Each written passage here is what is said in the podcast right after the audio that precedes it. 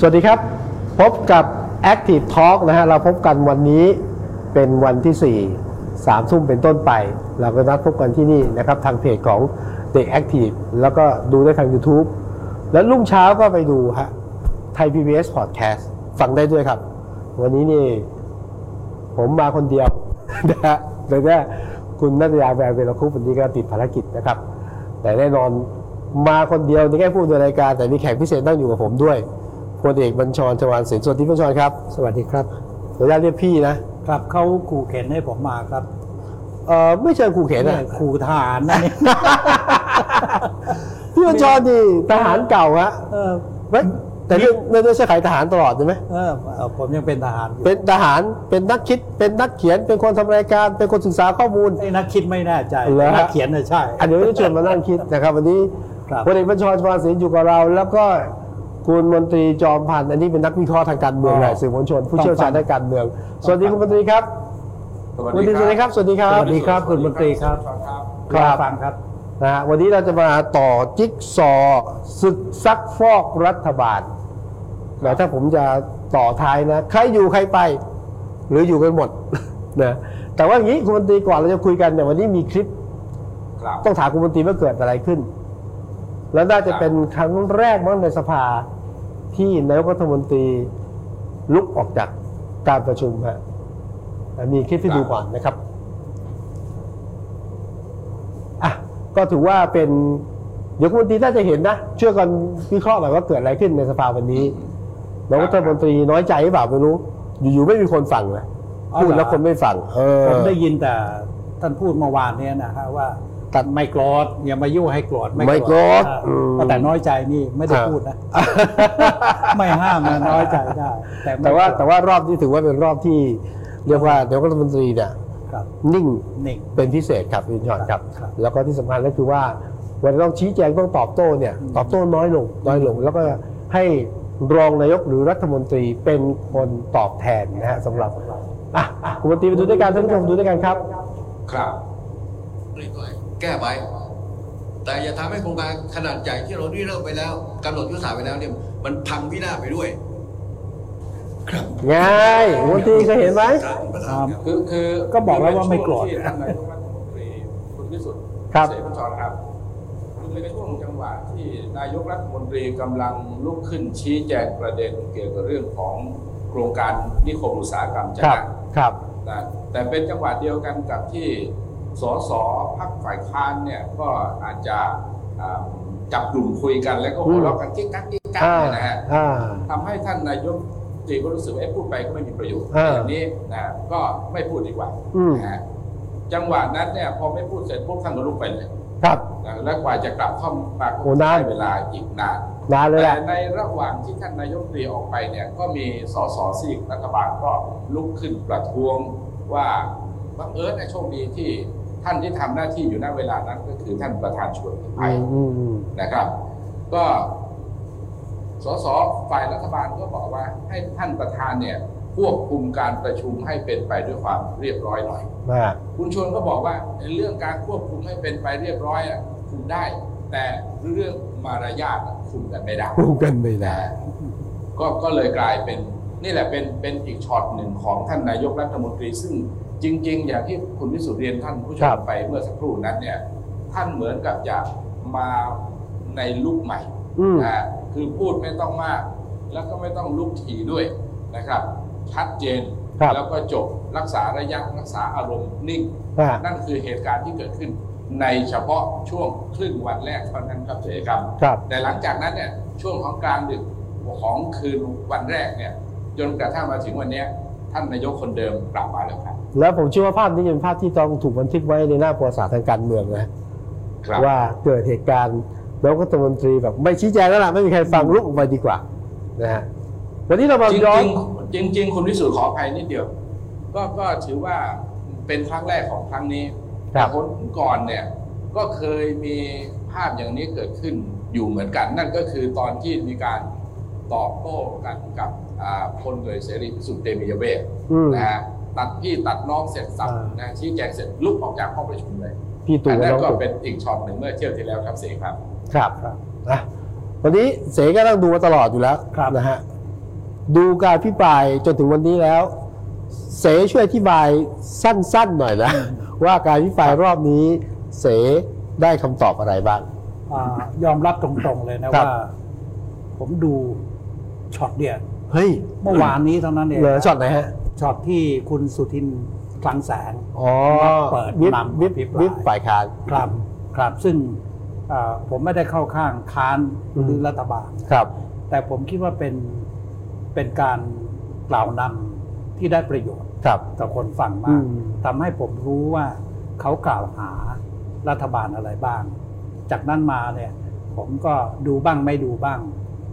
ตามอ่านจากหนังสือพิมพ์จะสะดวกกว่าอืมนะครับ เพราะฉะนั้นผมถึงพลาดนะครับที่มีการ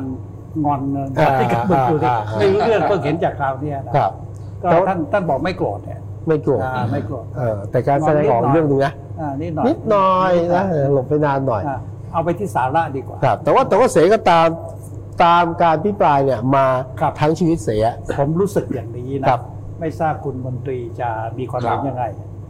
ครับคือเชิญครับการอภิปรายไม่ไว้วางใจเนี่ยที่เราคุ้นเคยเนี่ยโดยเฉพาะระยะหลังๆ เมื่อ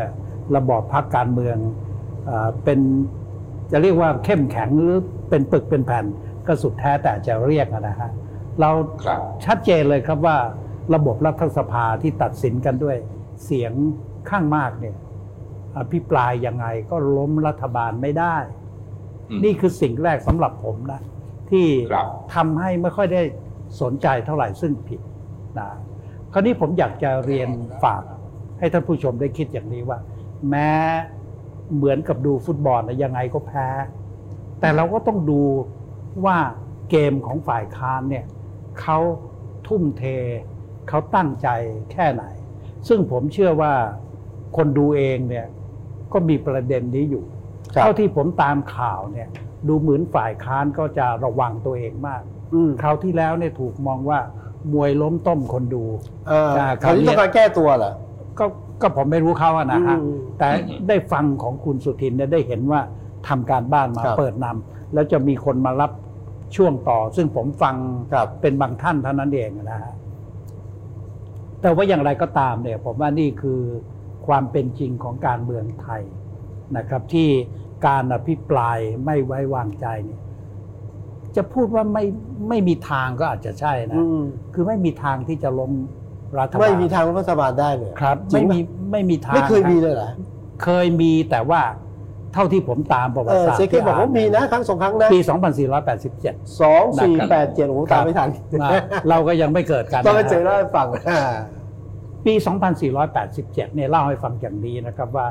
อ่าช่วงนั้นเนี่ย จอมพลปพิบูลสงครามเป็นนายกรัฐมนตรีรอบแรก ท่านเป็นตั้งแต่ธันวาคมปี 81 ขณะนั้นนะมีสสจากการเลือกตั้งนะฮะแต่ไม่มีกฎหมายพรรคการเมือง เพราะฉะนั้นสสเนี่ยไม่สังกัดพรรคการเมือง ไม่มีพรรคฝ่ายค้านไม่มีพรรคฝ่ายรัฐบาลครับแต่การเมืองนอกสภามี ช่วงนั้นเป็นช่วงที่อ่าปี 2487 เนี่ย ปีถัดไปญี่ปุ่นแพ้นะ เพราะฉะนั้นการที่รัฐบาลจอมพลปตัดสินใจเข้าข้างญี่ปุ่นเนี่ยอะฝ่ายที่ไม่เห็นด้วยที่มีอาจารย์ปรีดีเป็นหลักอาจารย์ปรีดีเนี่นะพรหมยงค์ช่วยตั้งขบวนการเสรีไทยอะไรครับก็ ก็เป็นห่วงอนาคตประเทศว่า ถ้าเรากลายเป็นประเทศแพ้สงครามเราจะเดือดร้อน เพราะฉะนั้นทางหนึ่งที่เป็นยุทธวิธีหลักที่ท่านคิดกัน ก็คือการต้องเอาจอมพลปออกจากตำแหน่งนายกอืมเพราะฉะนั้นการ เอ่อเหตุการณ์ที่เกิดขึ้นเมื่อเดือนกรกฎาคม 2487 เนี่ยไม่ใช่การอภิปรายเป็นเรื่องหลัก แต่ความต้องการที่จะล้มรัฐบาลจอมพลปเนี่ยครับเป็นเรื่องหลักอ่านะฮะผมไปค้นตัวเลขมานะครับว่ามีการอ่าเสนอสองเรื่องนะฮะจอมพลปเอาเข้าเป็นพระราชกำหนดครับนะฮะ ทั้งทั้งที่สภาก็เปิดนะนะฮะเพราะฉะนั้นสองเรื่องก็มาจากรัฐบาล มาจากรัฐบาลรัฐบาลเป็นคนประกาศเสนอใช้ก่อนแล้วค่อยเอาครัมาบ เข้าสภาเพื่อเพื่อต้องการการรับรองจากสภา สภา พระราชกำหนดแรกก็คือ จัดตั้งเพชรบูรณ์ให้เป็นเมืองหลวงครับ นะหลายท่านคงนึกภาพออก ปรากฏว่ายติแรกเนี่ยสสที่มาร่วมประชุมใน 97 คนนะฮะมีเห็นด้วยเพียง 36 คัดค้านจาก97 48 ก็แปลว่าแพ้โหวตเอาว่างั้นเถอะอ่านะฮะแล้วหลังจากนั้นอีกสองสามวันต่อมาก็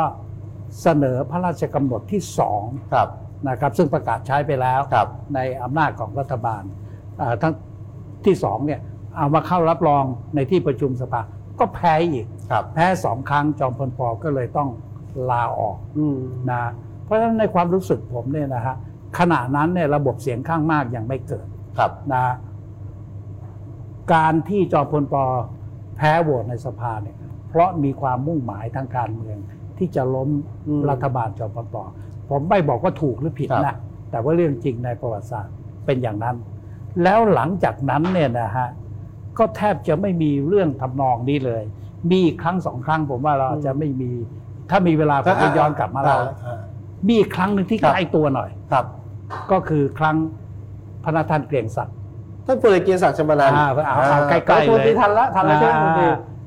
ก็ทันทันในยุคพลเอกเกรียงศักดิ์อ่าท่านอยู่ที่นะแต่ท่านลาออกกลางสภาใช่ครับไหมเสียงชอนครับเรื่องราคาน้ำมันหรือไงใช่ไหมราคาน้ำมัน เพราะช่วงนั้นราคาครับน้ำมันในตลาดโลกนี่สูงครับแล้วก็ท่านนายกเกรียงศักดิ์ท่านก็ขึ้นราคาน้ำมัน คนก็ไม่พอใจนะฮะมันก็เป็นเหตุการณ์ที่มีการอภิปราย แต่เบื้องหลังก็คล้ายกับตอนที่ 2487 ที่ผมเล่าให้ฟังว่าอาจารย์ปรีดีต้องการจะล้มจอมพลปอ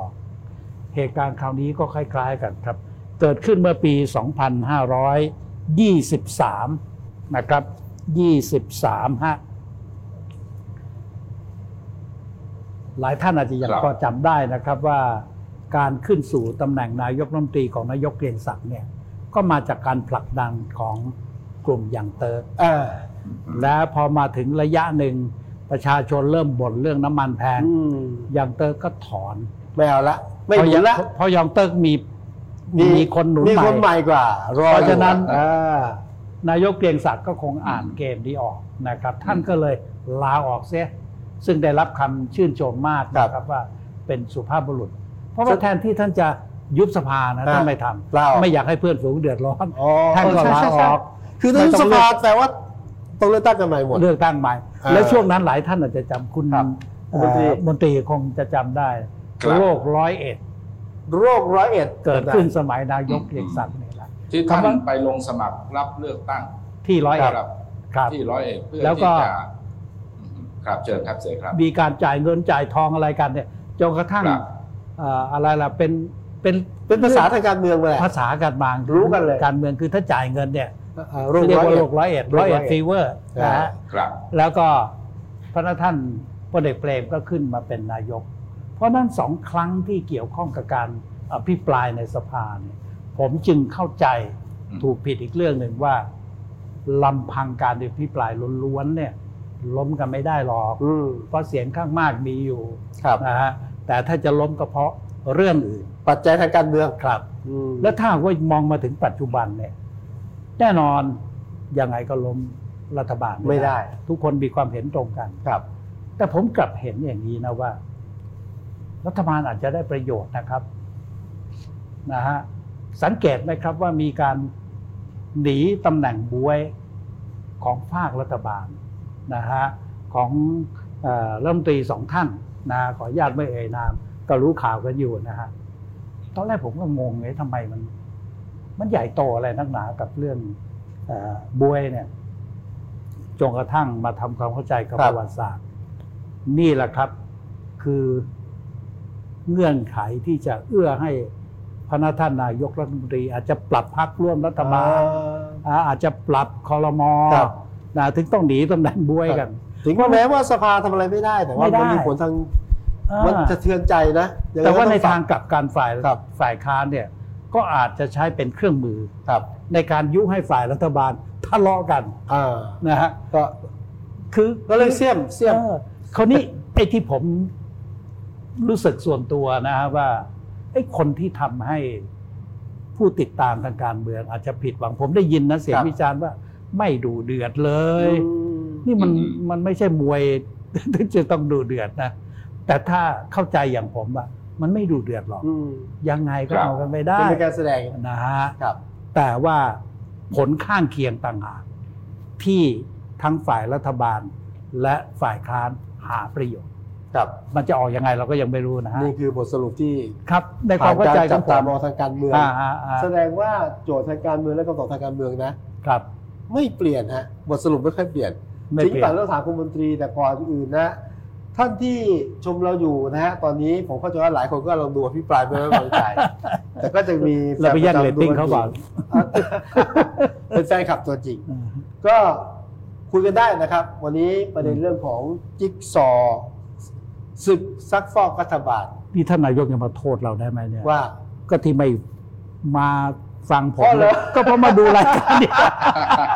นายกไม่ว่าหรไม่อกเกี่ยวกันไม่เกี่ยวดูนะเราแค่ประมาณชั่วโมงเดียวเองไม่เกี่ยวนะไม่เกี่ยวออรัฐบาล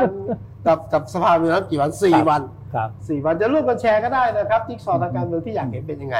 นะผฮะมผมดูอแล้ยาวกคิดยังไงกับการอภิปรายในช่วงสามวันที่ผ่านมา ผมอยากฟังคุณมนตรีการคุณมนตรีนะดูอ่าถึงเรื่องของผมการออภิยากปรายเสครับครับณพิสุทธิ์ครับผคมรับอยากจะอ่า ชวนเสกลับไปถึงยุคพลเอกเกรียงศักดิ์ชมานันท์อีกครับสักนิดหนึ่งเพื่อครับที่จะได้เห็นภาพแล้วก็ครับเป็นบันทึกทางการเมืองเอาไว้บนพื้นที่แห่งนี้ เพราะว่าครับนานๆครั้งนะครับจะได้ย้อนกลับไปดูเหตุการณ์อืมในอดีต โดยเฉพาะอย่างยิ่งก็คืครัอบเรื่องของการแสดงความเป็นสุภาพบุรุษทางการเมือครังบคนหนึ่งครับครับผมก่อนอื่นนะเองคุณมนตรีครับท่านเข้าใจท่านนะครับขอขออภัยด้วยเข้าแทใจรกนิดหนึ่งท่านที่ครับดูอยู่แล้วก็รู้สึกร่วมสมัยขึ้นมาแล้วนะครับ ก็ช่วยกันแชร์บอกก็ได้ หรือไปบอกอืมพ่อแม่พี่น้อง หรือญาติมิตรบอกว่าเนี่ยอืมยุคของท่านเกรียงศักดิ์ไอ้ยท่านอะไรที่พูดเรื่องเกรียงศักดิ์ใช่ไหมฮะเกรียงศักดิ์ฮะอะเกรียงมาศักดิ์ย้อนประวัติศาสตร์และอ่าการพิปรายทางการเมืองกันหน่อยอินซีย์บางเขผนมอ๋อผมนึกถึงแกงเขียวหวานใส่บรันดีครัอ่าใช่นะใช่ฮะก็ตอนนั้นก็ยังเรียนหนังสือแล้วก็ตามอ่าดูจากข่าวเพราะว่าปีครับสองสามนั้นนะผมก็ยังอ่าเรียนหนังสืออยู่ ทีนี้ที่ผมเรียนอ่าท่านผู้ชมนะครับเดี๋ยวนะที่จะอินซีย์บางเขนอ่านี่ที่มาคือบ้านอยู่ใกล้ๆเราเนี่ยบ้านอยู่บางเขนโอ้อะนี่ใกล้ๆที่เราอเองยู่ไทยพีบีเอสใกล้ๆกันประปานครหลวงเนี่ยฮะใกล้อ๋อครับนี่คือฉายาแล้วก็ของคุณมนตรีคืออะไรแกงเขียวหวานใส่บแกรางนเขีดียวหวานใส่บรันดีย้อนให้ฟังหน่อยว่าที่มาของฉายานี้เขาเข้าใจว่าน่าจะมีท่านเดียว สูตรนี้ไม่มีอีกแล้วกระมังครับเสกครับ ครับ มีไหมครับ สูตรนี้แกงเขียวหวานใส่บรันดีหลังจากที่ๆบางดีมันแพงอะบางทีมันแพงก็ใส่น้อยมันกลิ่นมันหายหมดต้องใส่เยอะด้วยนะอ๋อครับครับใส่กัญทีชานี้ดีที่กผว่ามสกจายผนี่มก็จะชวนคุยก็คือว่าคือหนึ่งความเป็นสุภาพบุรุษทางการเมืองของครับท่านสองก็คืออาจจะมาจากแรงบีบ ของเอ่อกลุ่มยังเติร์กณเวลานั้น ซึ่งให้การสนับสนุน และก็กำลังจะไปสนับสนุนท่านใหม่ก็คือท่านพลเอกเปรมป๋าเปรมป๋าเปรมโอ้ตอนนั้นหนุ่มฟอสหล่อเฟี้ยวครับหลายหลายๆอย่างประกอบกัน ดังนั้นเนี่ยน้ำมันที่ว่าขึ้นราคาคงเป็นเหตุผลที่จะนำไปสู่อ่าไอการปรับเปลี่ยน โดยที่ลำพังเฉพาะน้ำมันคงไม่ใช่เป็นตัวชี้ขาดแต่ครับตัวชี้ขาดน่าจะเป็นองค์ประกอบอีกสองเรื่องที่พูดถึงเมื่อสักครู่ และบังเอิญว่าท่านเองก็เป็นสุภาพบุรุษไม่ใช้วิธีการอืมยุบสภาเพื่อให้ประชาชนหรือว่าให้ใครเดือดร้อนลาออกแล้วก็นับหนึ่ง โดยหานายกรัฐมนตรีคนใหม่ น่าจะเป็นองค์ประกอบหลักๆ ที่ทำให้มีการอ่าเปลี่ยนตัวนายกรัฐมนตรี แล้วก็เป็นจังหวะที่ ท่านพลเอกเปรมก็ขึ้นมาณจังหวะเวลานั้น แล้วก็ตีตัวยาวไปจนถึงเกือบประมาณสักเกือบ 8 ปีกระมังครับเสียครับ ครับใช่ครับ 8 ปีพอดีครับครับผมถ้าพูดถึงท่านนายกเกรียงศักดิ์ผมมีเกร็ดประวัติศาสตร์มาเล่าให้ฟังอ่านะฮะฟังปี 2493สองอู่สยางวครามเกาหลีครับอืมเคยได้ยินชื่อกองพันพยักน้อยใช่ไหมครัได้บยินอยู่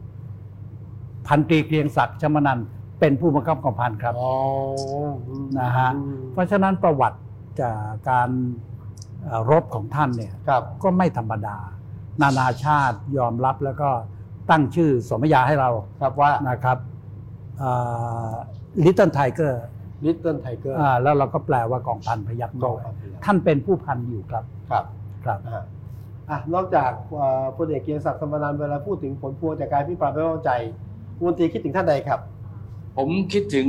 พลเอกเปรมต่ออีกสักนิดเถอะครับป๋าว่าท่านป๋าเป็นที่อยู่รอดปลอดรับช่วงต่อจากพลเอกเกรียงศักดิ์นะต่อจากพลเอกเกรียงศักดิ์ชมนันท์แล้วท่านก็อยู่รอดปลอดภัยมาตลอดครับ ถ้าย้อนไปอ่านอ่างานเขียนของหลายหลายๆท่านผมก็เชื่อว่าอาเสบัญชรก็คงจะทราบเกี่ยวกับเรื่องของพลเอกเปรมตินสูรานนท์ที่อยู่รอดปลอดภัยมาหลายหลายๆครั้ง โดยเฉพาะอย่างยิ่งมีสักครั้งหนึ่งกระมังที่มีการยื่นยติพิปรายไม่ไว้วางใจ พอถึงเวลาจริงๆเนี่ยวันก่อนนี้ผมเพิ่งคุยกับอาจารย์สุขุมอืมอาจารย์สุขุมบอกว่าโอ้โหคนก็เฝ้ารอดูเหมือนกับการอภิปรายในครั้งเนี้ยครับที่ตอนแรกหลายคนก็คิดว่าเอ๊ะมันจะได้อภิปรายไหมนะครับ คือคนเขารอดูก็อยากจะฟัง ดูไงทางนั้นดูการเนี่ยพิปรายป๋าเปรมเหรอฮะนะอภิปรายป๋าเปรมตอนนั้นคนก็อยากจะฟังครับแต่สุดท้ายเนี่ยผิดปหวัรางกฏว่าไม่ได้อภิปราย มีสอสอไม่รู้ว่า ด้วยแรงบีบจากไหนก็ตามถอนรายชื่อจากยติ แล้วก็ทำให้ยติมันไม่มันไม่สมบูรณ์การอภิปรายเลยไม่เกิดขึ้นเออก็นั่นก็คือเป็นเป็นอีกช่วงหนึ่งของการเป็นนายกรัฐมนตรี แล้วก็จะเข้าสู่กระบวนการตรวจสอบโดยครับกลไกของสภาแต่ก็มีวิธีการอย่างอื่นที่ทำให้ท่านไม่ถูกอภิปรายเอ๊ะไม่ป๋าไว้เปรมเป็นนายกรัฐมนตรีอยู่กี่ปีแปดแปดปีฮะ ตั้งแต่ปี ไม่เคย 2523 ไม่เคยเลยใช่ไหมฮะไม่เคย ไม่เท่าที่ผมจำได้ไม่นะเคยเจอใครที่ปลายเลย เออไม่ไว้วางใจนี่ไม่เคยปรากฏเทคนิคที่ป๋าใช้มีอะไรบ้างฮะพี่จอดนะก็ป๋าทำยังไงบ้างถึงจะรอดพ้นจากการถูกพิปรายได้ ผมว่าอย่างดีนะ ในความเข้าใจผมช่วงนั้คนรับก็ ผมเป็นพันตรีแล้ว พอจะรู้เรื่องอะไรครับ บ้างเนี่ยผมยังเคยเปรียบเทียบว่าป๋าเปรมเนี่ย เหมือนดาวฤกษ์ครับ นะฮะท่าน ไม่เล่นการเมือง อืมแต่อยู่เหนือการเมือง โอ้ไม่ได้การเมืองอยู่ในการเมือง แล้วคุมการเมืองได้เอาอยู่ ด้วยและสิ่งสำคัญที่สุดที่ผมคิดว่าใครต่อใครก็ต้องยอมรับ ก็คือท่านสุจริต อ่าเป็นภาพที่ไม่มีใครครับเอ่อจะมองเป็นอย่างอื่นได้เลย ครับ เพราะฉะนั้นความสุจริตของท่านเนี่ยมันทำให้ท่านมีเกราะป้องกันตัว เพราะฉะนั้นไอ้การที่ไม่เกิดการอภิปรายไม่ไว้วางใจเนี่ย เบื้องหลังเป็นอย่างไรผมไม่รู้นะแต่ว่าในทัศนะของผู้คนเนี่ยเขาเชื่อในความซื่อสัตย์สุจริตครับของป่าบเปรมครับผมว่านั่นแหละเป็นเครื่องมือสำคัญที่สุดที่ทำให้ป่าบเปรมอยู่ได้ถึง 8 ปีครับแล้วก็ลงเองนะครับอ่าวาทะที่บอกว่าผมพอแล้ว พอแล้วครับอืมนะฮะครับมีเทคนิคอื่นไหมคุณมนตรีครับสำหรับป๋าเปรมที่ทำให้ไม่ธรรมดาและอยู่บนตำแหน่ง 8 ปีเนี่ยไม่เคยโดนอภิปรายแม้แต่ครั้งเดียวคือ ถ้าพี่ตู่ทำได้อย่างนี้ได้เหมือนกันนะว่าไงนะถ้าพี่ตู่เนี่ยเลือกได้คงจะเลือกวิธีนี้เหมือนขกัออนุญาตไม่พลาดพิง คือเป็นศิลปะชั้นยอดนะครับของการอ่าบริหารและอยู่ในตำแหน่ง จนกระทั่งพ้นจากตำแหน่งไปแล้วเนี่ยก็ยังเป็นเป็นศูนย์กลางนะครับ ศูนย์รวมของผู้คนในทุกเหล่าโดยเฉพาะอย่างยิ่งในส่วนของทหารครับผมไม่แน่ใจนะครับอ่าเสบัญชรครับว่า บรรยากาศอย่างที่อดีตผู้นำกองทัพที่เข้ามาเป็นนายกรัฐมนตรี แล้วก็เป็นเสาหลักของบ้านเมืองนะครับ อยู่จนกระทั่งนาทีสุดท้ายนะครับ ที่ผู้คนก็ยังยังเข้าหาในวาระโอกาสสำคัญสำคัญจะมีการเปิดบ้านนะครับใช่และการเปิดบ้านขอพรบ้างใน แล้วแต่อ่าว่าจะไปในวาระไหนอย่างไร บ้านสีเสาเทเวศนะฮะ จะปิดจะเปิดเนี่ยมันเหมือนกับเป็นตัวชี้วัดทางการเมืองอย่างหนึ่งในช่วงหลังๆ นั่นก็คือถ้าบ้านเมืองสงบนะอยู่กันอย่างราบรื่นไม่มีปัญหา ปีปีใหม่เทศกาลต่างๆ ก็จะเปิด เพราะนั่นคือเป็นเรื่องของไม่มีปัญหาไงฮะแต่ถ้าช่วงจังหวะใดที่บ้านเมืองมันมีความขัดแย้งมีปัญหาเกิดขึ้น บ้านสีเสาก็จะไม่เปิดประตูในตอนในการที่จะ ต้อนรับใครต่อใครในหมู่คณะที่จะเข้าไปพบปะ อันนี้คือเป็นเป็นตัวอย่างอันหนึ่งไหมครับ ของการเมืองที่ผู้ใหญ่ที่เป็นตัวหลักของบ้านเมือง จะเป็นตัวผ่านเกี่ยวกับเรื่องของบรรยากาศแบบนี้ครับเสกครับครับ จุดเด่นของป๋าเปรมนะฮะครับ เรื่องหนึ่งที่ผมคิดว่าน่าจะเป็นแบบอย่างให้สำหรับนักการเมืองรุ่นหลังนะโดยเฉพาะที่มาจากการยึดอำนาจฮะแล้วเอานักการเมืองอยู่ นั่นนั่นเป็นส่วนที่เข้าใจได้ง่ายฮะคือจริงๆแล้วแต่คุณชอบผมเวลาผมมองแบบป๋ามาจากทหารครับ แต่ว่าป๋าเอานักการเมืองอยู่อืมแล้วนักการเมืองฟังป๋าเนี่ยเออสิ่งที่ผมสนใจป๋าและเพิ่งได้หนังสือมานะคือเทคโนแครดครับอ่าเราเข้าใจกันดีว่าเรื่องนักการเมืองก็ก็อย่างก็ที่นักเห็การนเมืองอ่าไปท่านก็ว่าครับ คือใครมีเรื่องครับเฉาโฉท่านก็เอาออกไปเลยนะแต่ไอ้ทิศทาง ในทางบวกครับนะครับ ที่จะพาบ้านเมืองอาไปสู่ความมั่งคั่งยั่งยืนอืมอะไรก็ไปเนี่ยช่วงช่วงชักชวาลในช่วงทุกคนจะนึกถึงเทคโนแครดฮะผมเองเนี่ยสนใจเมื่อเมื่อไม่กี่วันที่นี้เอแข่งงคือนะนักวิชาการนักอะมืออาชีพความหมายของบริคำว่าหรเทคโนแครดมากกว่านั้น ครับมติชนเขาทำหนังสือมาเล่มหนึ่งครับออกมาคนเขียนผมจำไม่ได้แล้ว เพราะยังไม่ได้อ่าน แต่พลิกดูแล้ว ความหมายของเทคโนแครดเนี่ยนอกเหนือ มันกว้างกว่านักวิชาการนะนะฮะอย่างอาจารย์สุขุมนี่ก็เป็นหนึ่งในโอ้เทคโนแครดใช่ใช่นะครับหงในทีมนั้นอาจารย์สนออุณากูลเท่าอันที่นี้ผมเรื่องการจำเกี่ยชื่วอกับได้การคลังใช่ไหมฮะครับการเงิน เพราะฉะนั้นในส่วนของ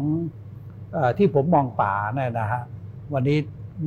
ตั้งไม่ได้ตั้งใจจะคุยเรื่องป๋าก็อ่านึกอะไรได้ก็เล่านะฮะคือด้านหนึ่งเรื่องการเมืองท่านอยู่เหนือการเมืองนะการเมืองก็เล่นไป แต่ท่านเอ่อมีกรอบที่คอยดูแลครับ ถ้าละเมิดกรอบโดยเฉพาะเรื่องทุจริตไปเลย ท่านไม่เอาไว้อะในขณะเดียวกันที่จะพัฒนาบ้านเมืองคำว่าโชดช่วงชัชวานมาในยุคที่เราป๋าเนี่ยคุ้นหูเนี่ยมาจากเทคโนแครดอืมนะฮะผมก็เลยสงสัยนะครับว่ารัฐบาลปัจจุบันเนี่ยได้ใช้ประโยชน์จากเทคโนแครดอย่างไรหรือไม่อืมน่าสนใจใช้ไหมครับคุณมนตรีผมผมสนใจประเด็นนี้ประเด็นเนี้ยเป็นเป็นภาพที่ตัดกันเลยครับเสครับกครับคุณวิสุทธิ์ครับครับ ถ้ามองในแง่ของอ่าพลเอกเปรมจินสูรานนท์เนี่ยไม่ได้มีพักการเมือง แต่ทุกพักต้องวิ่งเข้าหาท่านจนกระทั่งท่านบอกว่าพอแล้วนะครับอ่านั่นั่นคือเป็นเป็นบุคลิกอ่าเป็นลักษณะเฉพาะที่มาทำงานการเมือง โดยไม่ต้องทำพักการเมือง แต่เกือบจะทุกพักการเมืองพร้อมที่จะอ่ามุ่งเข้ามาหาทำงานร่วมกับท่านครับสองก็คือ การเลือกคนเข้ามาทำหน้าที่ในแต่ละตำแหน่ง ก็อย่างที่เสบอก ซึ่งก็จะแตกต่างจากปัจจุบันเรียนด้วยความเคารพว่า ท่านนายกรัฐมนตรี ท่านก็จะนับจากคนใกล้ตัว และก็คนที่รู้จักมักจีนะฮะครับก็เป็นชั้นเป็นวงไปนี่คือความต่างถ้าคุณวิสุทธ์จะเปรียบเทียบว่าท่านนายกปัจจุบันกับท่านนายกพลเอกเปรมที่มาจากทหารเหมือนกัน ก็ถ้าจะเห็นตรงเนี้ยก็ชัดเจนที่สุดคือไม่เหมือนกัน ครับอะต่างกันตรงนี้ เราวางเรื่องป่าไว้ก่อน ไม่ใช่ว่าครับว่าผ่านฉากนี้ไปก่อนอ่าหลังเอาอย่างนี้อะเรื่องของการที่เราไม่ต้องใจ ผู้นำทางการเมืองนอกจากป๋าแล้วที่คุณมนตรีหรือพี่คุณชรคิดถึงเนี่ยอะต่อไปเป็นใครบ้างคุณบรรหารหรือเปล่าเอ่ที่อที่ต้องผมมีผลต้องออกจากตำแหน่งหรือต้องเอ่อเปลี่ยนแปลงทางการเมืองเนื่องจากการอภิปรายไม่ไว้วางใจเนี่ยต้อง ชัดเจนที่สุดคือคุณบรรหารนะครับเสนะฮะอ่าครับ คุณบรรหารถูกอภิปรายไม่ไว้วางใจนะครับ แล้วก็อ่าทุกครั้งที่มีการพูดถึงการอภิปรายไม่ไว้วางใจในยุคของคุณบรรหารเนี่ยก็ทำให้มาอ่าคิดในการที่จะต้องออกแบบในการอภิปรายว่าจะต้องยื่นเอกสารจะต้องอามีการอ่าแสดงอะไรที่มันชัดเจนอะเพราะในยุคนั้นเนี่ยเอกสารแผ่นเดียว นะครับที่คุณชำนิศักดิ์ดีเศษอภิปรายคุณบรรหารสัญชาติใช่ไหมฮะเรื่องสัญชาตินะฮะเรื่องครับอ่าก็สัญเลยชาติทำสัญให้ชาติมีการคิดกันในเวลาต่อมาว่า อาจจะต้องอามีการแสดงเอกสารมีการอะไรก่อนอภิปรายไหมนะเพราะถ้าไม่อย่างนั้นก็กลายเป็นว่ามันไม่มีหลักฐานอะไรที่ชัดเจนและอภิปรายจนกระทั่ง มันเกิดความเสียหายและเกิดปัญหาขึ้นตามมา อันนี้ก็คือไอในเรื่องของการอภิปราย แต่หลังจากอภิปรายแล้วเนี่ย ที่คุณบรรหารต้องไปก็ไปด้วยเหตุแห่งพรรคร่วมรัฐบาลที่อ่าบีบให้คุณบรรหารนั้นลาออก ถ้าไม่อย่างนั้นจะไม่ลงคะแนนให้ แต่คุณบรรหารก็ถือว่าเป็นความเป็นคนระดับมังกรการเมือง รับปากเอาไว้ก่อนแล้วปากไว้ก่อนนะฮะรับปากไว้ก่อนเรามานั่งแถลงนะฮะเหมือนกับโอ้โหยืนค้ำกันเลย ถ้ายังมีภาพตรงนั้นอยู่มามาจับดูนะฮะสี่ซ่าห้าพักแล้วก็มายืนและคุณบรรหารแถลงก็ขอเวลาเจ็ดวัน เอ้นี่เป็นแต่ก่อนที่ยุคจะที่เขาเรียกฉีกสัตยาบันหรือเปล่าฮะอืมไม่ได้เป็นสัตยาผมบันจำไม่ได้รับปากแล้วปากไว้ รับปากในการที่จะอ่าอ่าในการที่จะต้องไม่อยู่ไงครับแต่ไม่ใช่ว่าไม่อยู่ด้วยวิธีการที่จะต้องลาออกอย่างเดียว แต่สุดท้ายนะฮะเสอาจจะเล่าได้ชัดก็คือ บุญบรรหารแทนที่จะตัดสินใจลาออกเพื่อที่จะให้มีการตั้งนายกรัฐมนตรีคนใหม่ แต่กลับเลือกวิธีการยุบสภา นะเพื่อที่จะให้กลับไปหาประชาชนกันใหม่ก็เลยทำให้นะฮะวงแตกสิครับอืมอันนี้ก็เรียกมังกรมังกรเติ้งอย่างแท้จริงไม่รู้เป็นมังกรเปล่าผมไม่รู้นะเอ้าเพราะว่าถ้าพูดภาษาชาวบ้านอย่างผมเนี่ยไอ้อย่างนี้ผมเรียกว่าเบี้ยวนะรับปากแล้วไม่ทำเลยผมอ๋อเหรอเออแล้ว แล้วเบี้ยวเนี่ยเป็นมังกรเลยถ้าผมกับคิดว่าแหมก็เล่นใช่ไหมแบบเออบังคับให้ออกเหรอ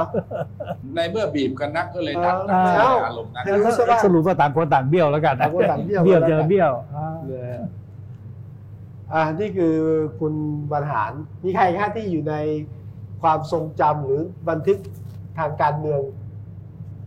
พลเอกชวลิตก็เป็นครั้งหนึ่งนะที่มีการพิปรายครับโดยพรรครัคบประชาธิปัตย์เป็นบิ๊กฝ่ายจิ๋วบิ๊ค้ากนจิ๋ว ผมเนี่ยไปนั่งเฝ้าเลยนะตอนนั้นอืมนะครับอะพิปรายกันโอ้โหข้ามวันข้ามคืนนะครับ พูดกี่ครั้งก็ยังจำได้ จนกระทั่งพระบินบาตแล้วยังไม่เลิกกันเสซึ่งตรงนี้ก็ทำให้มาออกแบบการอภิปรายกันใหม่ในสภาไว้ถ้าจะอภิปรายกันข้ามวันข้ามคืนแบบนี้ตกลงพูดให้ฟังกันเองแล้วประชาชนเนี่ยจะได้ประโยชน์อะไรในเมื่ออา มันดึกดื่นค่อนคืน แล้วก็ไม่มีคนที่จะติดตามสนใจกันไปแล้ว ถัดนั้นก็เลยเนี่ยก็เลยมีการพิปรายโดยไม่ใช้เวลาข้ามวันข้ามคืนอย่างนั้นคุณวิสุทธิ์เจครับ อืมแต่พี่จอนผมเท่าที่โน้ตมาเนี่ยนะฮะไปตามเรื่องการพิปรายมีอีกครั้งหนึ่งนะครับ ที่อยากจะเล่าให้ฟัง ก็คือเมื่อปี 2489 นะครับ ช่วงนั้นเนี่ยนายควง อภัยวงศ์เป็นนายกนะฮะท่านเป็นนายกครั้งที่สองครับนะครั้งแรกปีเมื่อระหว่างญี่ปุ่นอยู่ปี 2487 ที่ครับเล่ามาครู และต่อมาท่านเป็นอีกครั้งหนึ่งหลังจากที่ญี่ปุ่นแพ้ครับนะมีการเลือกตั้ง แล้วท่านก็เป็นนายก ก็เกิดการโค่นล้มกันอีกแหละอ่าอดีตเสรีไทยแล้วตอนนี้ ก็จะโค่นล้มในควงครับ ช่วงนั้นเป็นขั้วการต่อสู้ มันเปลี่ยนใหม่แล้วอืมเป็นพวก อะไรล่ะก็ฝ่ายเจ้า กับคณะราษฎรครับสู้กันอีกนะฮะก็มีการฝ่ายอ่าค้านนะครับ คือฝ่ายอาจารย์ปรีดีก็เสนอที่เขาเรียกว่าพระราชบัญญัติปักป้ายข้าวเหนียว พระราชบัญญัติปักป้ายข้าวเหนียวข้าวเหนี่นียวแปลเป็นว่าชื่อชื่อชาวบ้านเรียกกัน แต่เรื่องจริงก็คือว่าช่วงนั้นมันเข้ายากหมากแพงครับหลังสงครามสิ้นสุดลงเมื่อปี 88 เนี่ยทางฝ่ายค้านนะครับ ก็เสนอให้ปักป้ายเหมือนสมัยนี้มีป้ายราคาสินค้าอ่าเหมือนป้ายบอกราคานะแต่รัฐบาลไม่เห็นด้วยครับ รัฐบาลคุณควงครับไม่เห็นด้วยไม่เอาบอกไม่จำเป็นไม่เอาก็โหวตกัน ปรากฏว่าฝ่ายค้านชนะอ๋อเหรอนะฮะแล้วผลตามมาคือ65กับ63เสียงในควงก็ลาออก คือตามธรรมเนียมเนี่ยผมเข้าใจว่าอย่างดีนะว่า ถ้าแพ้โหวตเนี่ย ซึ่งไม่ถือว่าเป็นความผิดของสภา ครับ ที่จะล้มแล้วเลือกตั้งใหม่ แต่ว่านะฮะโดยมารยาท โดยมาเพราะฉะนั้นเขาจะเพราะว่าอ่าถ้าเลือกตั้งใหม่เนี่ยมันเหนื่อยนะฮะครับ ก็เลยเนี่ยก็เลือกตั้งกันใหม่ ควงก็เลยลาออก เลือกตั้งใหม่อันนี้อาจารย์ปรีดีเลยกลับมาเป็นนายกอืมแล้วก็นำไปสู่การรัฐประหารอะไรก็ว่ากันไป เพราะฉะนั้นผมอยากจะสรุปนี้ในทัศนะผมเนี่ยที่เห็นการอภิปรายไม่ไว้วางใจเนี่ยมันล้วนมี hidden agenda ทางนั้น หรือถ้าจะเรียกอีกศัพท์หนึ่งที่นิยมใช้ในครับปัจจุบันก็คือเป็นทฤษฎีสมคบคิดทฤษฎีสมคบสมคบคิดนะไม่ใช่โดดมาแล้วรัฐบาล ไม่ดีนะ เราจะต้องไปอภิปรายผมไม่แค่นั้นหรอกอ่าฮะนะฮะเพราะฉะนั้นถ้ามองการอภิปรายในวันนี้นะฮะครับ ล้มรัฐบาลไม่ได้หรอกต่างคนอืมต่างรู้ แต่ให้ให้รัฐบาลมันยุ่งครับนะฝ่ายรัฐบาลก็ถือโอกาสเนี่ยอยากจะเอาคนนี้ออก ก็คะแนนโหวตมันไม่ดีอะดูที่เขาบ่นกันทั้งนั้นเอาออกไปเสียนะฮะไม่มีผมไม่หวังผลแตกหักซึ่งทุกคนก็เข้าใจในจุดนี้อยู่ครับครับนี่นี่คือ ประวัติแล้วก็การเดินทางของการพิปรายที่เหมือน เช่นนี้ทุกครั้งก็แบบคุณปตีครับ ก็ไม่แตกต่างกันแล้วครับ เรื่องของการอภิปรายไม่ไว้วางใจ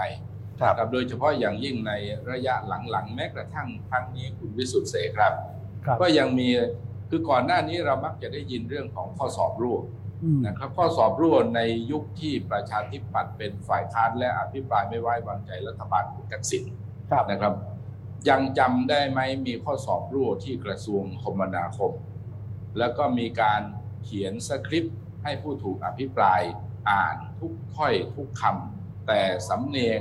น้ำเสียงวรรคกรอาจจะไม่ได้ดังใจคนที่เขียนสคริปต์ให้ผมจำไม่ได้คุณมนตรีมีพุทโธใครเอ่ยมีพุทโธพุทโธใช่ใช่พุทโธตอนนี้เป็นรัฐมนตรีอยู่นี่รัฐมนตรีพุทโธเท่านั้นใช่ไหมตอนนี้เป็นรัฐมนตรีอยู่และเป็นไปเป็นติวเตอร์แล้วด้วยมันก่อนเป็นติวเอาไปติวเตอร์แล้วเหรอฮะโรงแรมสบายแห่ขึ้งนหนึ่งอ่าเลื่อนชั้นเลื่อนชั้นคือเลื่อนชั้นพุแล้ทวโธนั่นแหละคือข้อสอบร่วมครับนะประชาธิปัตย์เขาก็ซักไซส์เรียนเขาก็รู้กันว่าใครทำข้อสอบร่วมครับพอมาถึงวันนี้เนี่ยก่อนจะอภิปราย ก็เห็นมีข่าวเจ๊จอจอจานเจ๊จอจานอืมที่เป็นคนอ่าเกี่ยวกับเรื่องของค้าอ่าข้อมูลนะเมื่อสองสามวันก่อนที่หนังสือพิมพ์พาดหัวข่าว ซึ่งในวงในเขาก็รู้ว่าเจ๊จอเป็นใครอืมนะครับ แต่มาถึงวันเนี้ยก็ดูเหมือนจะยังไม่มีอะไรอ่ารั่วมากนะเพียงแต่ว่าฝ่ายค้านเขาก็ระมัดระวังกันเอง จากเอ่อการอภิปรายเที่ยวที่แล้ว ที่ชกไม่สมศักดิ์ศรี แล้วก็มีการนะอภิปรายจนกระทั่งเวลาหมดเพื่อนไม่ได้พูดเนี่ยนะครับ ก็เรื่องนี้พักก้าวไกลก็ค่อนข้างจะระมัดระวังเราก็ได้เห็นจากเรื่องนี้นะทีนี้การเปลี่ยนแปลงเหมือนกับที่เสบอกคงไม่ได้เกิดขึ้นจากมือในสภาซึ่งวันนี้เป็นการอภิปรายในวันที่ 3 ก็มีการมองข้ามช็อตกันไปแล้ว เอาจำนวนเสียงของทั้งสองซีกนะฮะมาวัดกันแล้วว่ารัฐบาลมี 277 นะฮะฝ่ายค้านมี 210นะฮะแต่เกินกึ่งหนึ่งต้อง 244อืมแต่บังเอิญว่าเสียง 277 ของรัฐบาลเนี่ยเขาเอาอาคุณเต้มงคลกิจกับเอาคุณขันไปรวมด้วยก่อนคุณพี่ก่อนเนี่ยคุณเต้ไปอยู่ฝั่งฝั่งนั้นฝั่งไหนฝั่งค้ายฝั่งค้านฝ่ายค้าน คุณมิ่งขวัญนั้นเขาอยู่พักเศรษฐกิจใหม่ที่ได้สมาทานเข้าร่วมรัฐบาลไปเรียบร้อยแล้ว แต่เจ้าตัวขอประกาศตัวไม่ร่วมอยู่ในรัฐบาลด้วยก็ต้องตัดออกมาหนึ่งเสียงส่วนคุณเต้ซึ่งเข้าร่วมรัฐบาลตอนนู้นตอนนี้ประกาศตัวออกมา เป็นฝ่ายค้านก็ต้องตัดออกไป รัฐบาลก็มี 275คุณครับขอครับน้ำฝ่ายอุ่นนะนะฝ่ายค้านก็จะมีอ่าบวกอีก 2 ก็จะเป็น 212 แต่ยังไงเสียก็ไม่ถึง 244อยู่ดี การเปลี่ยนแปลงใด ๆ ก็คงจะไม่เกิดขึ้นเอ๊ะแล้วแม้พรกรระคทั่งพรรคการเล็กที่ออกมาแถลงว่าเดี๋ยวรอดูท่าทีตกลงอยู่รัฐบาลอยู่ในได้ซีกรอรัฐใช่ไหมบาลหมดแหละครับ ฮะ อยู่ในคุณคุณหมอนั่นไงครับ หมอระวีมาชมาดอ่าลเห็นพัทั้กง พลังธรรมใหม่ อ่าก็คงไม่ได้เปลี่ยนแปลงอะไรนะ อยู่ในพักร่วมรัฐบาลด้วยครับ นะฮะก็ถือว่าเป็นคะแนนของรัฐบาลส่วนการออกมาสื่อสารกับสังคมอย่างนี้ มันก็ต้องออกมาในลักษณะอย่างนี้แหละครับ คุณวิสุทธ์ครับครับ และเห็นว่าพอออกมาสื่อสารกันอย่างนี้ปุ๊บเนี่ยวงในเขาก็อ่ารู้กันว่ามีการพูดคุยมีการสื่อสารอ่าจะทำความเข้าใจอะไรกันยังไง แม้กระทั่งพักพลังท้องถิ่นไทยของคุณชัชวานคงอุดมค่ะคุณชาติเตาปูนอ่าคุณชาติเตาปูนครับนะฮะรออยู่ครับเสตอนนี้ รอการเปลี่ยนแปลงหลังการอภิปรายในครั้งนี้ ซึ่งอาจจะไม่ทันทีทันใด แต่เมื่อครบ2ปี คงจะมีการปรับคอรมอและถึงวันนั้นเนี่ยพักพลังท้องถิ่นไทยที่มีเสียงของตัวเองจำนวนหนึ่งและตอนเนี้ยวงในเขาก็รู้ว่าไปเกาะเกี่ยวเศรษฐกิจใหม่ มาเป็นพันธมิตรด้วยอ่าเพราะฉะนั้นรวมกันแล้วมันมีไม่ต่ำกว่า 14-15 เสียงพอถึงวันนั้นอะมันก็จะต้องมีการเขย่ากันใหม่ ครับ ที่เสบอกเมื่อสักครู่ว่า ถ้าใครคะแนนลดต่ำลงคะแนนได้น้อย ก็จะคงเป็นเหตุเป็นผลในการนำไปสู่การปรับเปลี่ยน แม้กระทั่งคุณนัทพลที่ถูกอภิปรายในช่วงหัวค่ำนะครับ จากเดิมที่มีอ่าเสียงกทมอยู่ 12 เสียง แต่ล่าสุดนะครับกลุ่มของมาดามเดียเขาก็ไปประกาศตั้งกลุ่มดาวฤกษ์อ๋อนี่มีกลุ่มนึงเหรอไปฮะมีกลุ่มนึงเป็นเหรอกลุ่มดาวฤกษ์นะฮะมากลุ่ดามฤกษ์เดียอ่ามาดามเดียกลุ่มดาวฤกษ์ดังนั้น 12 เสียงของพลังประชารัฐในกรุงเทพไม่ใช่เป็นเสียงที่อยู่ภายใต้ ร่มเงาของ กลุ่มกปปสเดิมอีกต่อไป เมื่อเสียงมันมีการเปลี่ยนอย่างเนี้ย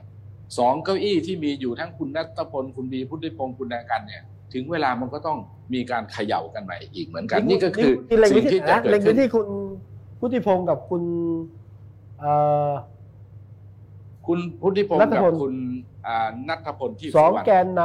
นะฮะำพลังประชารัฐในกกรุปงเทสพเดิมนะฮะครับอ๋อ คุณนัทพลน่าจะเป็นเป้ามากกว่า เพราะมีประเด็นเกี่ยวกับเรื่องของภรรยาที่จะลงสมัครผู้ว่ากทมแล้วก็มีอ่าประเด็นในทำนอง 30สส40สสอืมจะไม่ยกมือให้ และตอนหลังถึงแม้จะเคลียร์กันแล้วก็ไม่รู้ว่าจะเคลียร์กันจครับบหรือไม่จบ อันนี้ผมเดี๋ยวพูดพูดข้ามช็อตไปนะฮะ เพราะมันเป็นเรื่องของความเชื่อมโยงที่เสบอกเอาไว้ว่าหนึ่งไม่มีการเปลี่ยนแปลงจากการพิปรายด้วยมือในสภาครับแต่มันจะเกิดขึ้นหลังจากนี้นี่ก็คือ ภาพที่น่าจะเดินไปตามตอนนี้แนวนี้แหขอละคชัรัดบชัดทีมมาดามเดียอยู่ตรงไหน ตอนนี้ออกมาไม่ได้อยู่ภายใต้อ่ากลุ่มกปปสแล้วที่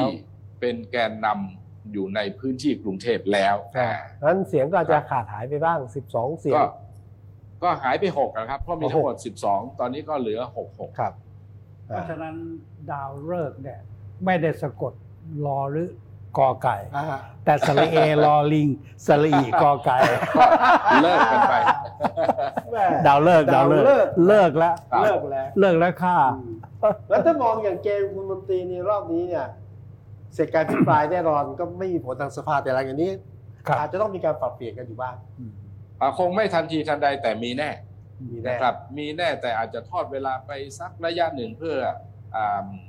ให้มันอะไรเข้าที่เข้าทางแต่คนเนียนๆเขาก็กะเกณฑ์กันว่า จังหวะเหมาะน่าจะเป็นช่วงครบสองปีนั่นก็คือตั้งแต่เดือนกรกฎาคมเป็นต้นไปกรกฎานะครบสองปีฮะครับฮะครับ ผมขออนุญาตเล่าประวัติศาสตร์อีกเรื่องหนึ่งเพราะว่าครับท่านผู้ชมท่านผู้ฟังอาจจะ เอ๊ะถ้าอภิปรายล้มกันไม่ได้เนี่ยอืมแล้อวธิบายทำไมเออจะอยู่กันอย่างนี้หรืออ่ามีทางครับ คือในประวัติศาสตร์เนี่ยมีเหตุการณ์อยู่ครั้งหนึ่ง ที่รัฐมนตรีร่วมรัฐบาลเนี่ย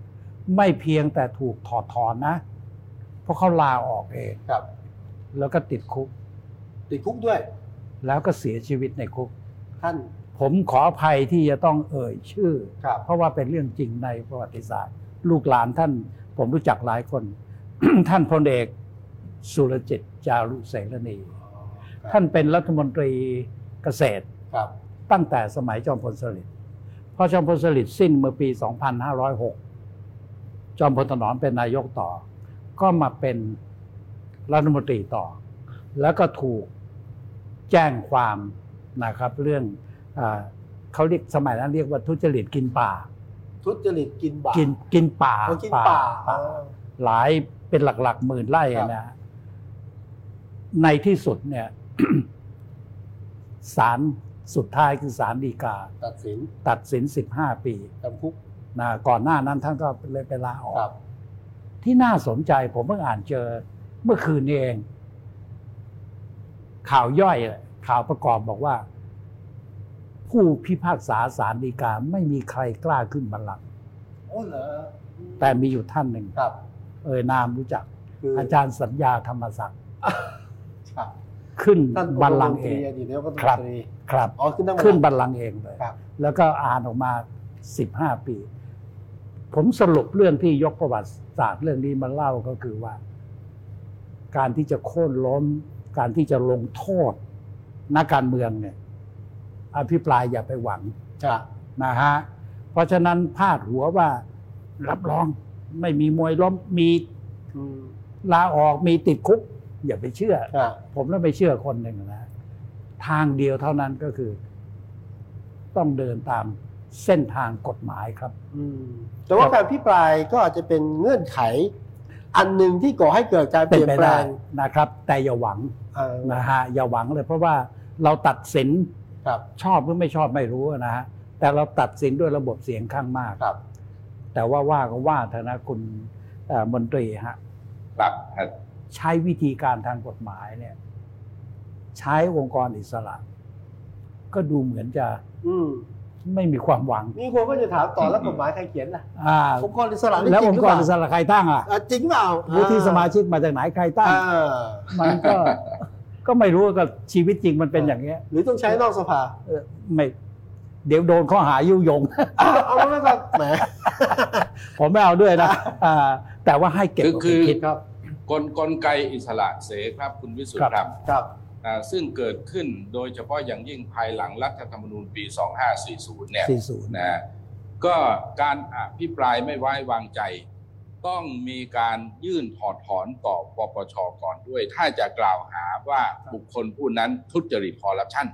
นั่นก็คือสิ่งที่เป็นนกลไกเคยออกแบบเอาไว้ แต่ในเวลาถัดมาเนี่ยหลังจากมีการ อภิปรายไม่ไว้วางใจเสร็จปุ๊บก็นำข้อมูลแล้วก็เข้าสู่กระบวนการอ่าไต่สวนของปปชเนี่ย จนลืมอะผ่านพ้นไปไม่รู้กี่ปีแล้วสุดครับท้ายก็ไม่สามารถที่จะเอาผิดคนที่ถูกกล่าวหา แล้วก็ยื่นให้ถอดถอนได้ นั่นคือแม้กระทั่งการถอดถอน หรือแม้กระทั่งเข้าสู่กระบวนการถอดถอนโดยผ่านในส่วนของสภาสูงคือวุฒิสภาครับแต่กำหนดเสียงเอาไว้ค่อนข้างสูงเหมือนสภาสูงที่ว่านั่นแหละ ไม่เคยมีใคร ถูกถอดถอนเป็นไปได้โดยายกกมากลไกของรัฐธรรมนูญที่ออกแบบเอาไว้ ครับ นี่แหละคืออย่างที่อ่าเสริมกันที่เสบอกเอาไว้ก็คือ กลไกที่ออกแบบเอาไว้ ถึงแม้จะเป็นกลไกชนิดที่ บอกว่านี่แหละคืออ่าฉบับปราบโกงนี่แหละคือเครื่องกรองมนุษย์ที่จะหาคนดีๆ เข้าสู่สภาสุดท้ายเป็นยังไงล่ะครับกรองแล้วกรองอีกก็อย่างที่เห็นกันนะครับเสครับ เพื่อความชัดเจนนะผมไม่ชัดเจนก็ต้องถาม คุณมนตรีว่า รัฐธรรมนูครัญบปี 60 ฉบับปัจจุบันเนี่ยการยื่นอภิปรายไม่ไว้วางใจเนี่ยไม่จำเป็นต้องยื่นขอถอดถอนใช่ไหมไม่ต้องแล้วครับเสครับอ๋อใช่ไหมคือกล่าวหาได้เลยอืมนะอย่างกับที่อภิปรายเนี่ยมคือแต่ก่อนเนี่ยจะมีเส้นแบ่ง นี่คือรัฐธรรมนูญปีคุณจะ50 ที่ต้องยื่นถอดถอนถูกไหมครับปี40ก็40 40 40ครับสิอ่าแต่40 60เนี่ยไม่ไม่มีแล้วไม่มีแล้วครับแต่ก็เป็นดีอย่างหนึ่งก็คือ ไม่ต้องถอดถอนแต่กล่าวหาทุจริตคอร์รัปชันได้หมด ตอนนั้นถ้าจะกล่าวหาใครทุจริตอืมต้องยื่นถอดถอนก่อน ถ้าไม่ได้ยื่นถอดถอนจะไปกล่าวหาเขาทุจริตไม่ได้อืมนะฮะแต่ตอนนี้เปิดกว้างครับแต่พอเปิดกว้างแล้วเนี่ยอย่างที่เราครับเห็นวันเนี้ยผมฟังดูแล้วหลาย ๆ ท่านเนี่ย ชี้แจงหนึ่งไม่ตรงประเด็นอืมสองไม่ตอบในสิ่งที่เขากล่าวหาอืมสังแล้วคนคมคก็นได้ถามตระหนักถามตรงประเด็นไหมนะฝ่ายค้านถามถามตรงตรงประเด็นไหมครับนะฮะถามตรงแต่ไม่ได้ตอบในสิ่งที่ถามนะฮะ นะก็ก็ขออนุญาตไม่เอ่ยเดี๋ยวเราจะกลายเป็นว่าไปอ่าให้ร้ายท่าน แต่ก็มีหลายท่านนะครับ ไม่ได้ตอบแล้วก็สิ่งที่ถูกฝ่ายค้านหยิบยกขึ้นมานั้นเนี่ยค่อนข้างจะจะแจ้ง ผมดูรัฐมนตรีบางท่านตอบไม่เต็มเสียงอะเสียวันนี้ย้อนกลับไปดูเกี่ยวกับเรื่องของข้อกล่าวหาบางข้อกล่าวหาอืมเอาละอย่างแม้กระทั่งท่านนายกรัฐมนตรีด้วยความเคารพนะครับว่า ท่านเองประเด็นเกี่ยวกับเรื่องของบ่อนและเกี่ยวกับเรื่องของอา คดีบอสอยู่วิทยาอย่างนี้อืมเป็นต้น ท่านก็พยายามอธิบายเฉพาะในส่วนที่กำลังดำเนินการอยู่ครับแต่สิ่งที่สังคมตั้งคำถามมาตั้งแต่ก่อนที่จะมีการพิปรายในวันสองวันเนี่ยผลสอบของอาจารย์วิชามหาคุณเนี่ยสี่ซ่าห้าร้อยหน้าเห็นว่านะผมไม่ได้เห็นนะครับ แต่บทสรุปที่เราทั้งหลายครับได้เห็นไม่กี่แผ่นนั้นน่ะมันมีตัวละครสำคัญสำคัญชี้ให้เห็นหมดว่ามีใครเกี่ยวข้องบ้าง ทั้งฝ่ายประจำฝ่ายการเมือง แต่จนกระทั่งมาถึงวันเนี้ยดูเหมือนอาจารย์วิชาจะเหนื่อยเปล่านะครับ ได้เสกครับได้เปเปอร์มาชุดหนึ่งนะครับอะอืมเรากำลังคุยกันติดพันวันนี้ได้ย้อนเกร็ดประวัติศาสตร์อืมแล้วก็นำต่อเชื่อมถึงการเมืองปัจจุบัน อันเนื่องจากการพิปรายนะครับ ก่อนที่จะต้องไปกันวันนี้ครับไปดูกันต่อวันพรุ่งนี้นะลุ้นเอ้ยอืมพรุ่งนี้พรุ่งนี้จะได้โหวตหรือเปล่าไม่รู้นะฮะ ต้องโหวตครัวับนวันเสาร์อะคุณวิสุทธ์ถ้าเกิดว่าพรุ่งนี้จบ เพราะกฎหมายพระรัฐธรรมนูญเขียนเอาไว้ว่าต้องต้องทิ้งเอาไว้หนึ่งวันรุ่งคืขึ้น นครับ นะอ่า ซึ่งเจตนาเหมือนดีนะทิ้งเอาไว้หนึ่งคืน เพราะจะได้นอนคิดว่าลองเอ๊ะคิดดูก่อนจะไว้ใจหรือไม่ไว้ใจเออดี ไอ้ข้อมูลที่ฟังมามันใช่หรือไม่ใช่นั่นคือหลักการ อ่าแต่ของจริงนะคงวิ่งกันฝุ่นตลบทั้งคืนนะครับ ใครที่กินกล้วยไปก็รอให้ย่อย ร้อยย่อยก่อน หรือกล้วยยังไม่มาก็รอให้กล้วยแล้วสมัยก่อนาที่ยกหูโทรศัพท์คุยกันสมัยนี้ไม่ต้องอะ ใช้ไลน์ตึ้งตึ้งตึ้งตึ้งตึ้งตึ้งกันทั้งคืนไลน์เข้ามาอภิปรายกันเยอะนะเออนะระฮะวังนะครับ ใครครับใช้ไลน์อะคุณคุณวิสุทธิ์เสครับ ผมได้ยินผู้ใหญ่ท่านหนึ่งบอกผม ผมฟังแล้วก็แหม่ไม่รู้ว่าจะดีใจหรือเสียใจดี ที่ได้รับฟังคำว่า ใครไม่ได้กล้วย ถือว่าเชยเฮ้ยโดยเฉพาะใครต่อเหรอ ใครที่ออกมาพูดมาอะไรต่อไม่อะไรในทำนองอาที่เป็นข่าวเนี่ยผมไม่ได้บอกว่าเป็นใคร ใครใครเป็นเจ้าของไม่คำได้พูด ไม่ได้ถือว่าเชย ครับ และเที่ยวเนี้ยไม่รู้ว่าจะได้เป็นเครือหรือเป็นหวีเท่านั้น เนี่ยผมฟังแล้วก็ตกใจอยู่เหมือนกันนะครับ แหมหรือว่ามันเป็นเรื่องปกติครับ ครับอะสุดท้ายครับสุดท้ายครับแค่พี่ชนครับ ทำได้อะนิดนึงขออ่าฮะ ขอถามนิดกรณี ใครไม่ได้กล้วยแล้วเชยครับ เราผมใช้วิธีของอาจารย์วีระวีระธีรพัฒน์เหรอว่าอ๋อบอกว่า ผมทำอะไรใครไม่ได้หรอกอ่าแต่ผมจะแช่งอ่าใช่มันจะแหมสไตล์เขาจะแช่ง ขอคำถามสุดท้ายสำหรับสองท่านครับจิ๊กซอว์ศึกซักฟอกรัฐบาล ที่หัวข้อตั้งอยู่นะอืมในมุมมองของคุณมนตรีก่อนอืมครับว่า ว่าว่ายังไงนะคุณจิ๊กวิสุทซธิ์อคว์รับของขอไปจิ๊กซอว์ศึกซักฟอกรัฐบาล ครับ ในมุมมองของคุณมนตรีคืออะไร โอ้โหต่อภาพไปเห็นอ่าการพิปรายในครั้งนี้แหละครับผครัมบมองเห็นอ่าการอ่าการเปลี่ยนแปลงทางการเมืองในภาพใหญ่ครับนะครับเพราะในเมื่อกลไกต่างๆ ที่ออกแบบเอาไว้มันไม่สามารถที่จะอ่าจัดการอ่าปัญหาต่างๆ ที่เกิดขึ้นได้ มันก็จะไปผสมผสานกันโดยเฉพาะอย่างยิ่งสัปดาห์ถัดไปเรื่องของรัฐธรรมนูญที่เป็นความคาดหวังของผู้คนว่าอยากจะได้รัฐธรรมนูญฉบับที่มาจากประชาชน แต่สุดท้ายถ้ามันไม่สามารถไปต่อได้ ทุกอย่างเนี่ยมันจะามาาเป็นเรื่องที่ผสมผสานแล้วก็นำไปสู่จุดเปลี่ยนทางการเมืองที่อาจจะคาดไม่ถึงก็ได้ครับ โอ้โหอะพี่บัญชรครับ ผมมีสองประเด็นครับ ประเด็นที่หนึ่งจิ๊กซอว์ไม่มีจิ๊กซอว์ไม่มีเป็นภาพที่ดูเหมือนจิ๊กซอว์อ่าแต่ไม่มีรอยฉลุอ่าแล้วก็ประกอบมาเรียบร้อยแล้วครับตั้งแต่ปี 2475จนถึงปัจจุบันเหรอภาพเดียวไม่ภาพมีเดียวอะไรกันเลยเปเหรลี่ยอนไม่มีอะไรเปลี่ยนภาพนั้นคือ เพราะฉะนั้นจิ๊กซอว์ไม่มี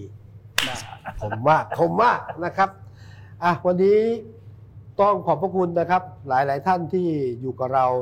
ในท่ามกลางสถานการณ์การอภิปรายที่ถ้าเอารสชาติดูเดือดผมว่าได้อยู่นะ แต่เนื้อหาสาระก็อะแล้วแต่ท่านจะคิดนะครับ วันนี้ก็ชวนคุยกันน้อยหน่อยเพราะเข้าใจว่าหลายท่านก็ดูอยู่ แล้วก็มีคอมเมนต์เข้ามาด้วยนะครับ เอ๊ะข้อความผมหายไปไหนอ่าเดี๋ยวอยากนิดหนึ่งนิดหนึ่งอนิยาดกหนึ่งดูจังอยากดูจังเลยใช่ไหมครับครับเอ๊ะวันนี้เกิดอะไรขึ้นในอ้าวมือของถือน้อผงมของน้องก็มีไหมนะครับนะครับ ขออนุญาตนิดหนึ่งครับ เอาละเราจะปิดท้ายด้วยความเห็นนะครับ เอาละคุณสุรนานะครับ ดีใจที่คุณวิสุทธ์มาอยู่ที่นี่ขอบพระคุณครับ สวัสดีทีมงานคุ้นเคยทุกคนเลย คุณวรวิทย์นะครับ คุณกิติศักดิ์ในแฟนประจำเลย มุมมองของเสต่อการพัฒนาประชาธิปไตยของท่านเปรม อันนี้ยังไม่ได้ให้ตอบนะฮะมีความเห็นเพิ่มเติมมา คุณเบญจวรรณครับ เปิดโลกประวัติศาสตร์การเมืองนะครับ คุณกิติศักดิ์บอกว่าวันนี้ละเอียดชัดเจนมากนะครับ คุณ คุณหุ้งเหรอฮะ S O O N ขออภัยนะครับอะโอ้โหเรื่องนี้ต้องคุยกันยาวต้องพูดแล้วนานเลยก็คุยอีกรอบหนึ่งอีกรอบหนึ่ต้องอภิปรายนะไม่ไว้วางใจอีกรอบครับครับเอาละติดท่านป้ายที่บอกติดมาป้ายชูป้ายเชียร์ให้ทำรายการต่อนะครับ ค่อยเป็นค่อยไปค่ะ ประชาธิปไตยของไทยจะค่อยๆโตไป เราจะเรียนรู้ตลอดค่ะ แต่ไม่ต้องมีผู้หวังดี อะไรประมาณเนี้ยนะครับอะขอบพระคุณทุกความเห็นนะครับ นี่คือ วันนี้ที่ว่าด้วยเรื่องของจิ๊กซอว์ศึกซักฟอกรัฐบาลนะขอบพระคุณทุกท่านเลยนะครับที่มาเป็นกำลังใจกันนะฮะแล้วก็ขอบพระคุณคนไทยด้วยที่ติดตามเรื่องราวของการเมือง อย่างใจจดใจจ่อเพราะว่าการเมืองเป็นเรื่องใกล้ตัวเนาะครับจะละสายตาไม่ได้ ขอบคุณคุณปฏิจอมพันธ์นะครับ และครับขอบคุณพลเอกสวับัญสชดีรครับจวานศิลป์ครับขอบคุณครับครับวันนี้ต้องลาไปก่อนครับพรุ่งวันพรุ่งนี้พบกันใหม่ครับกับ Active Talk สวัสดีครับ「